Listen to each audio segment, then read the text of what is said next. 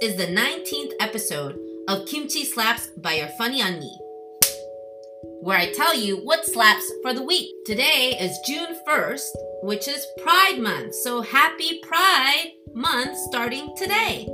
I think it's only right that I speak a little bit about Pride Month, um, just for those of you who might be a little unfamiliar. It is the celebration of the LGBTQ communities. Sometimes people say LGBTQIA, which includes intersex and asexual groups. I'm pretty straight, married for, you know, over a decade, but I fully support all my friends in the pride community. So if you are queer, I hope you can be proud in your identity and celebrate this month fully. As for me, I just got back from uh, Turks and Caicos. It was relaxing but kind of exhausting because um, we played a lot of tennis, and this was actually like a tennis vacation business. So, not completely relaxing. We're trying to launch, we're part of a group that's trying to get this business going where people you know are all there to tennis together and vacation together and that's that's the business um i don't know it felt different. It didn't feel like completely particularly because adonis was busy tending to everybody's needs so i didn't feel like it was pure vacation but still you know what can i complain about when i'm in turks and caicos? It was beautiful. And we were in club med which I always thought when I heard Club Med, I thought it was like a bougie resort, but turns out Club Med is more like uh used to be a heyday party ground, a resort where back in like the 70s, none of the doors locked, so everybody could just weave in and out, and it was like a party community. And the term club is for more like clubbing every night. They have some kind of theme to club too. I did not know this at all. Um, so you know, it wasn't like this um, elite resort, which I mistakenly thought it was. I, I think I was thinking more like, you know, like a private club. I don't know. I didn't know enough about it, but I find it very fascinating. And everybody, like all the employees, live and work there, and they're playing constantly like different roles and I just thought it was really fascinating to watch them because one minute you see them bartending, the next minute you see them performing on stage to entertain you. It's just kind of wild. And I don't doubt that sometime in the future there will be a Club Med expose. Because can you imagine a time where there were no do- door locks in where you were like residing and people could freely just w- walk in and out of your rooms. I mean, 70s, I get it, but like, there's gotta be some shady, shady stories there. I just, I, I'm gonna look more into it. I feel like, how did it, how did, they must have gotten lawsuits at some point. That couldn't have existed peacefully over time. And you know, now it's all, it's more, um, regimented, I guess, like a more like a resort. So it's more like people tending to you, you know. But it is kind of different. It's different than a standard hotel. I did enjoy it. I basically by the end of the trip, I felt like I knew all the bartenders and I knew all the staff by their names. And they ask you to also um, write like a good review on you, and I guess it helps them promote to go to transfer to another resort. It's like a total network thing. Anyways, fascinating, very fascinating. But I am so glad to be home. I am trying to get on a sleep schedule. It's been a little rough. I hate that I have trouble sleeping and I have like the most annoying dreams. Whatever I'm thinking about, it just pops into my head as a dream. And then when I wake up, I can't figure out if it really happened or not. It takes me a minute. It's I, I hate it. I wish I had no dreams whatsoever because I just I don't I don't like feeling like I thought the whole time I was asleep, you know? Anyway, that's a whole different thing in itself. Um I did last time kind of leave off in the middle of my reading and I wanted to finish because I do want to get through this book. I'm really proud. I I've talked about it greatly already, but I want to share with it with you in here. I finished Pachinko. Uh, if you haven't read that book, I highly recommend it, particularly if you're Korean American or if you've had the immigrant life experience. It's so relatable. It's rich in history, and the writing is heartbreakingly beautiful. I, I cannot tell you how many times I cried, but it was a good cry, very um, cathartic. And there were moments in the book that you're just really caught off guard. Um, and it, it, it feels real, so real. And for someone like me, as a Korean American whose parents immigrated and I immigrated myself, I felt so seen. And the book was, it, it had me feeling almost naked, like raw with emotions. And by when I got done, I just sat there and cried because it, I, I mean, I hate the word triggering, but it really opened up some some wounds, I guess. Not in a bad way. I think it was good to let it out. There are times where I think, when am I gonna stop crying about this shit? I'm tired. I don't want to cry anymore. But I have to accept these feelings when it comes and I tell myself to be kind to myself, which is really hard for me because I'm very I'm trying to shed the ways of being so self critical.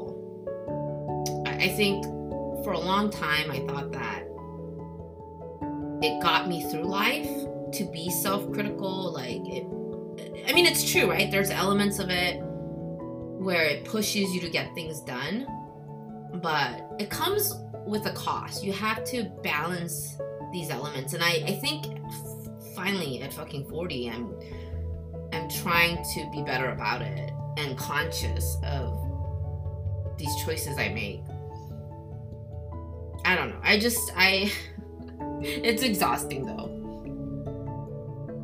I i want to just be at peace. What's that like i think i'll never know anyways um but I want to finish this chapter that I was in the middle of reading last time. And I'm not to do the whole soothing reading thing because I think that's just not for me.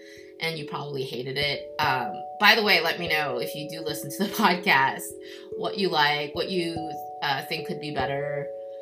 Listen, this is not um, a high quality setup or anything. I'm just literally talking into a mic. Um, I don't even listen to the episodes after I'm done. Because I want it to be real, baby. I don't edit, I don't do anything. Which probably uh, should be done for it to be better. But hey, you know what? You get what you get. All right? It, this is real. All right? This is the hard truth as it is. So I'm gonna read all about love, the chapter I didn't finish, which was Romance Sweet Love. Oh, yeah, I remember this chapter now. It was very like, I think I had to say sexual so many times. Oh, I and I I was very aware of it because it was during a live. I'm not doing a live now. I'm just uh, recording the podcast, and I want to finish the chapter. Here we go. The chapter we were in the middle of romance, sweet love, and we're picking up when our real self appears in its entirety, when the good behavior becomes too much to maintain or the masks are taken away, disappointment comes. All too often, individuals feel after the fact, when feelings are hurt and hearts are broken, that it was a case of mistaken identity, that the loved one is a stranger. They saw what they wanted to see rather than what was really there. True love is a different story. When it happens, individuals usually feel in touch with each other's core identity. Embarking on such a relationship is frightening precisely because we feel there is no place to hide. we are known. All the ecstasy that we feel emerges as this love nurtures us and challenges us to grow and transform. Describing true love, Eric Butterworth writes True love is a peculiar kind of insight through which we see the wholeness which the person is. At the same time, totally accepting the level on which he now expresses himself without any delusion that the potential is a present reality. True love accepts the person who now is without qualifications, but with a sincere and unwavering commitment to help him to achieve his goals of self unfoldment, which we may see better than he does. Most of the time, we think that love means just accepting the other person as they are. Who among us has not learned the hard way that we cannot change someone, mold them, and make them into the ideal beloved we might want them to be. Yet, when we commit to true love, we are committed to being changed, to being acted upon by the beloved in a way that enables us to be more fully self actualized. This commitment to change is chosen, it happens by mutual agreement. Again and again in conversations, the most common vision of true love I have heard shared was one that declared it to be unconditional. True love is unconditional, but to truly flourish, it requires an ongoing commitment to constructive struggle and change. Okay, pause. I have to tell you, I am actually going through this right now. Not with like Adonis, my actual, you know, life partner, but I kind of go through this with friends. I I think I fall in love real quickly with people. And then once that euphoria of like initial connection, oh my gosh, we have so much in common. I think all that you're doing is fascinating, blah, blah, blah. Once that wears down and then we get into the nitty gritty, you see the sides that you didn't initially see. And then it becomes, you know, when the honeymoon phase is over I'm having difficulty in a friendship. And uh, I don't know. I don't know how to navigate the space because, particularly since I've been friends with this person for a really long time. And I feel like I know them, but they're going through some stuff. And it's bringing out, I think, a lot of their insecurities more so than I've ever seen. Because the love life isn't there, the career thing isn't there. And I know I have to be patient and kind and supportive, but at what point do you say, you know what? Grow the fuck up. I hate that. I hate having to say that.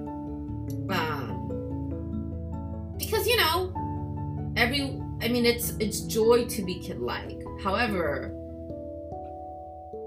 you can't project your shit onto every non issue to make it an issue. You know what I mean? And that's what I'm having trouble with. Uh, I don't know. I want to be a good friend, but I also am like kind of over it. Ugh. Anyways, um, and and this is where I'm at, where I, the struggle is okay. I'm I want to be supportive. I'm here for you. But at the same time, if you keep doing the same shit, I'm gonna say something. As someone that fucking cares, right? I I, I don't know, but it's just I, I think the best thing to do personally for myself right now is to just give this person space, let them figure it out. And that is actually a problem I do have within myself. Whenever I see a problem, I want to fix it. I want to address it. I want to confront it. I want to, you know. But that's not how everyone else operates. And and it's not my life. And I have to remember that. But it's fucking annoying when it gets into my space and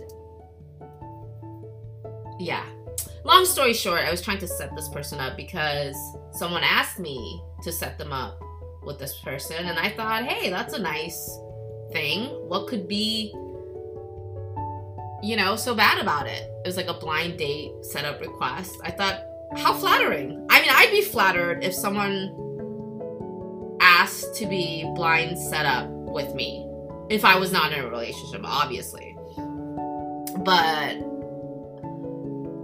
I guess that's not how everybody feels. And I just, I don't know. It, th- this person started asking me 21 fucking questions, and I was like, listen, it's not a big deal. Like, just go or don't go. Like, why does everything have to be such a theatrical, dramatic, life bending moment? Just, I, I'm at a point, I guess, I'm just like a yes person, kind of. Like, I'll give it a go. I'm always willing to give it a go. But I don't know. Maybe maybe they've been set up enough where they don't want it. I just blah. Okay, let's just continue on reading. Maybe this book will give me the answer I need right now. The heartbeat of true love is the willingness to reflect on one's actions and to process and communicate this reflection with the loved one. As Welwood puts it, two beings who have a soul connection want to engage in a full, free ranging dialogue and commune with each other as deeply as possible. Honesty and openness is always the foundation of insightful dialogue. Most of us have not been raised in homes where we have seen two deeply loving grown folks talking together. We, we do not see this on television or at the movies. And how can any of us communicate with men who have been told all their lives that they should not express what they feel? Men who want to love and do not know how much first comes to voice must learn to let their sp- heart speak and then to speak truth. Choosing to be fully honest, to reveal ourselves is risky. The experience of true love gives us the courage to risk. As long as we are afraid to risk, we cannot know love. Hence the truism. Love is letting go of fear. Our hearts connect with lots of folks in a lifetime, but most of us will go to our graves with no experience of true love. This is in no way tragic, as most of us run the other way when true love comes near. Since trust, love, or sorry, since true love sheds light on those aspects of our lives we wish to deny or hide, enabling us to see ourselves clearly and without shame, it is not surprising that so many individuals who say they want to know love turn away when such love beckons. No matter how often we turn our minds and hearts away or how stubbornly we refuse to believe in its magic, true love exists. Everyone wants it, even those who claim to have given up hope. But not everyone is ready. True love appears only when our hearts are ready. A few years ago, I was sick and had one of those cancer scares where the doctor tells you if the tests are positive, you will not have long to live. Hearing his words, I lay there thinking I could not possibly die because I am not ready. I have not known true love. Right then, I committed myself to opening my heart. I was ready to receive such love, and it came. This relationship did not last forever, and that was difficult to face. All the romantic lore of our culture has told us when we find true love with a partner, it will continue. Yet, this partnership lasts only if both parties remain committed to being loving. Not everyone can bear the weight of true love. Wounded hearts turn away from love because they do not want to do the work of healing necessary to sustain and nurture love. Many men, especially, often turn away from true love and choose relationships in which they can emotionally withholding when they feel like it, but still receive love from someone else. Ultimately, they choose power over love. To know and keep true love, we have to be willing to surrender the will to power. When one knows a true love, the transformative force of that love lasts even when we no longer have the company of the person with whom we experience profound mutual care and growth. Thomas Merton writes, We discover our true selves in love.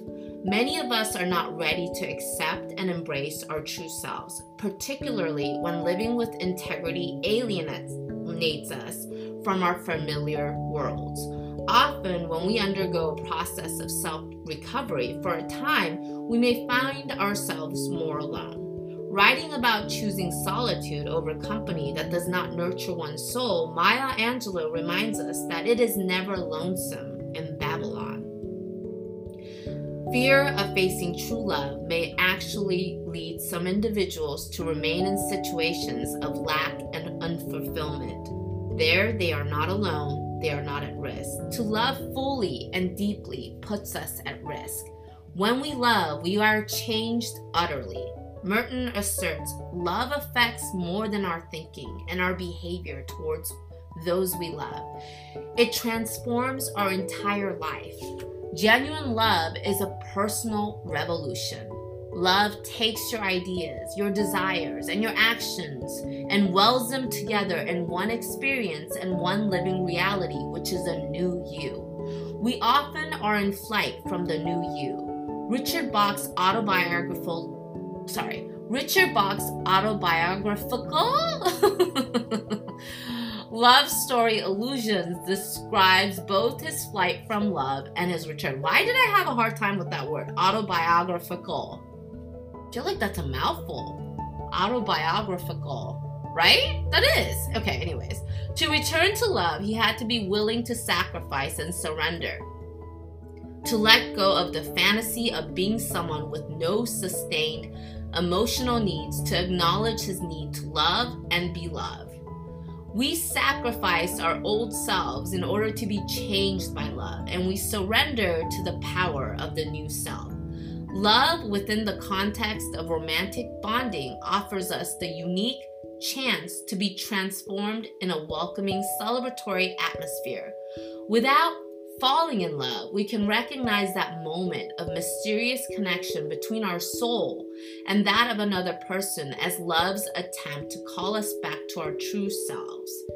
Intensely connecting with another soul, we are made bold and courageous, using that fearless will to bond and connect as a catalyst for choosing and committing ourselves to love we are able to truly and deeply to give and receive a love that lasts, a love that is stronger than death. Whew. Okay. Did that give me any answers?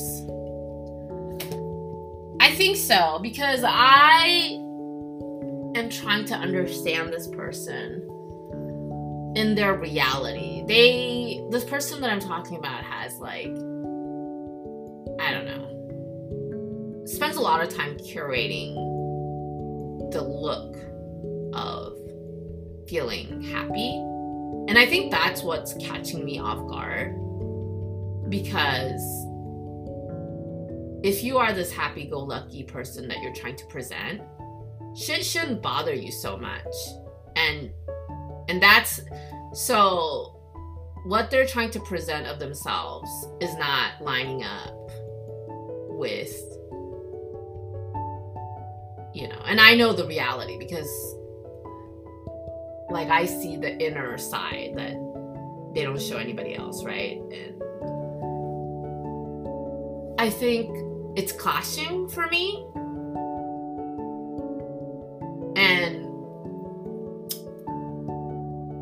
I want this person to live an authentic life. I, I, I mean, it's not like it came to that, but I'm realizing with this little situation we've got going on, I'm like, why? This shit shouldn't be so dramatic. And you're making it dramatic for what? Because they have insecurities, right? And those are not my insecurities. So but I know that this person has them. I don't. But because they spend so much of their time trying to act like they don't have these insecurities, I forget about it. Um. Anyways, I don't want drama. I am trying to live a peaceful life. And I have that I think within my own because I feel like I'm I'm living pretty authentically even though I'm on social media, you guys see me, you know, in my non put together face, looking like a hot mess. I'm not afraid to say whatever's on my mind. Some people think that's brave, and it's not. I mean, I don't. I don't. From from me personally, I don't see it as brave. Just shit comes out of my mouth because I'm tired. I'm I'm at a point where I can't do the fake shit anymore. I I spent all my life doing it trying to present myself a certain way so my parents would like me, so my extended family would accept me. So, and I just, it just broke. Like, it, I don't even feel like I made the choice. I feel like my mental capacity just shut down and just, you know what? I'm going to have to go forward as I am because I can't, I don't have the capacity to put on an act anymore. I, I and I think whether I knew it or not, this version of myself is clashing with my friends' choice and how they present themselves. And that's, I think, what is really our situation. But I don't know. I am, I'm debating whether to just handle it by talking to them or letting them come to me because I did reach out already, but I feel that I am getting kind of um, the cold shoulder, which I'm not a fan of. I'm very much a person who's like, you know what, if you have a problem with me, you, you're gonna have to like deal with it. Um, but I don't know. But I'm also fucking fed up. Ah, this shit is life, man. I'm 40. I don't want to deal. I feel like this feels so petty too and I just I'm fucking over it. I want to get it out of my system. So maybe I'll just call them up and be like, bitch, what the fuck is your problem? I probably will do that. That's usually what I end up doing anyway. Why not? Why the fuck wouldn't I do that? I'll let you know how it goes. Wish me luck, because that's what I'm about to do right now. I'm fucking squash this beef, okay? All right, that's the kind of friend I am. If you have a beef, if you have some shit with me, I'm gonna be wanna like you gotta tell me straight up what the fuck is the dealio. Let's clear the fucking air. So that's probably what I'm about to do. All right, wish me luck, my TikTok fam and podcast listeners. I highly doubt that you just listen to the podcast and not follow me on TikTok. I mean, probably TikTok is where you follow me and then you podcast podcast came next, right? Anyways, I would love feedback, so hit me up at Ellen Aquario. That those are my socials for everything. Lots of love. Until next episode, we're gonna be reaching 20, baby. All right. 사랑해.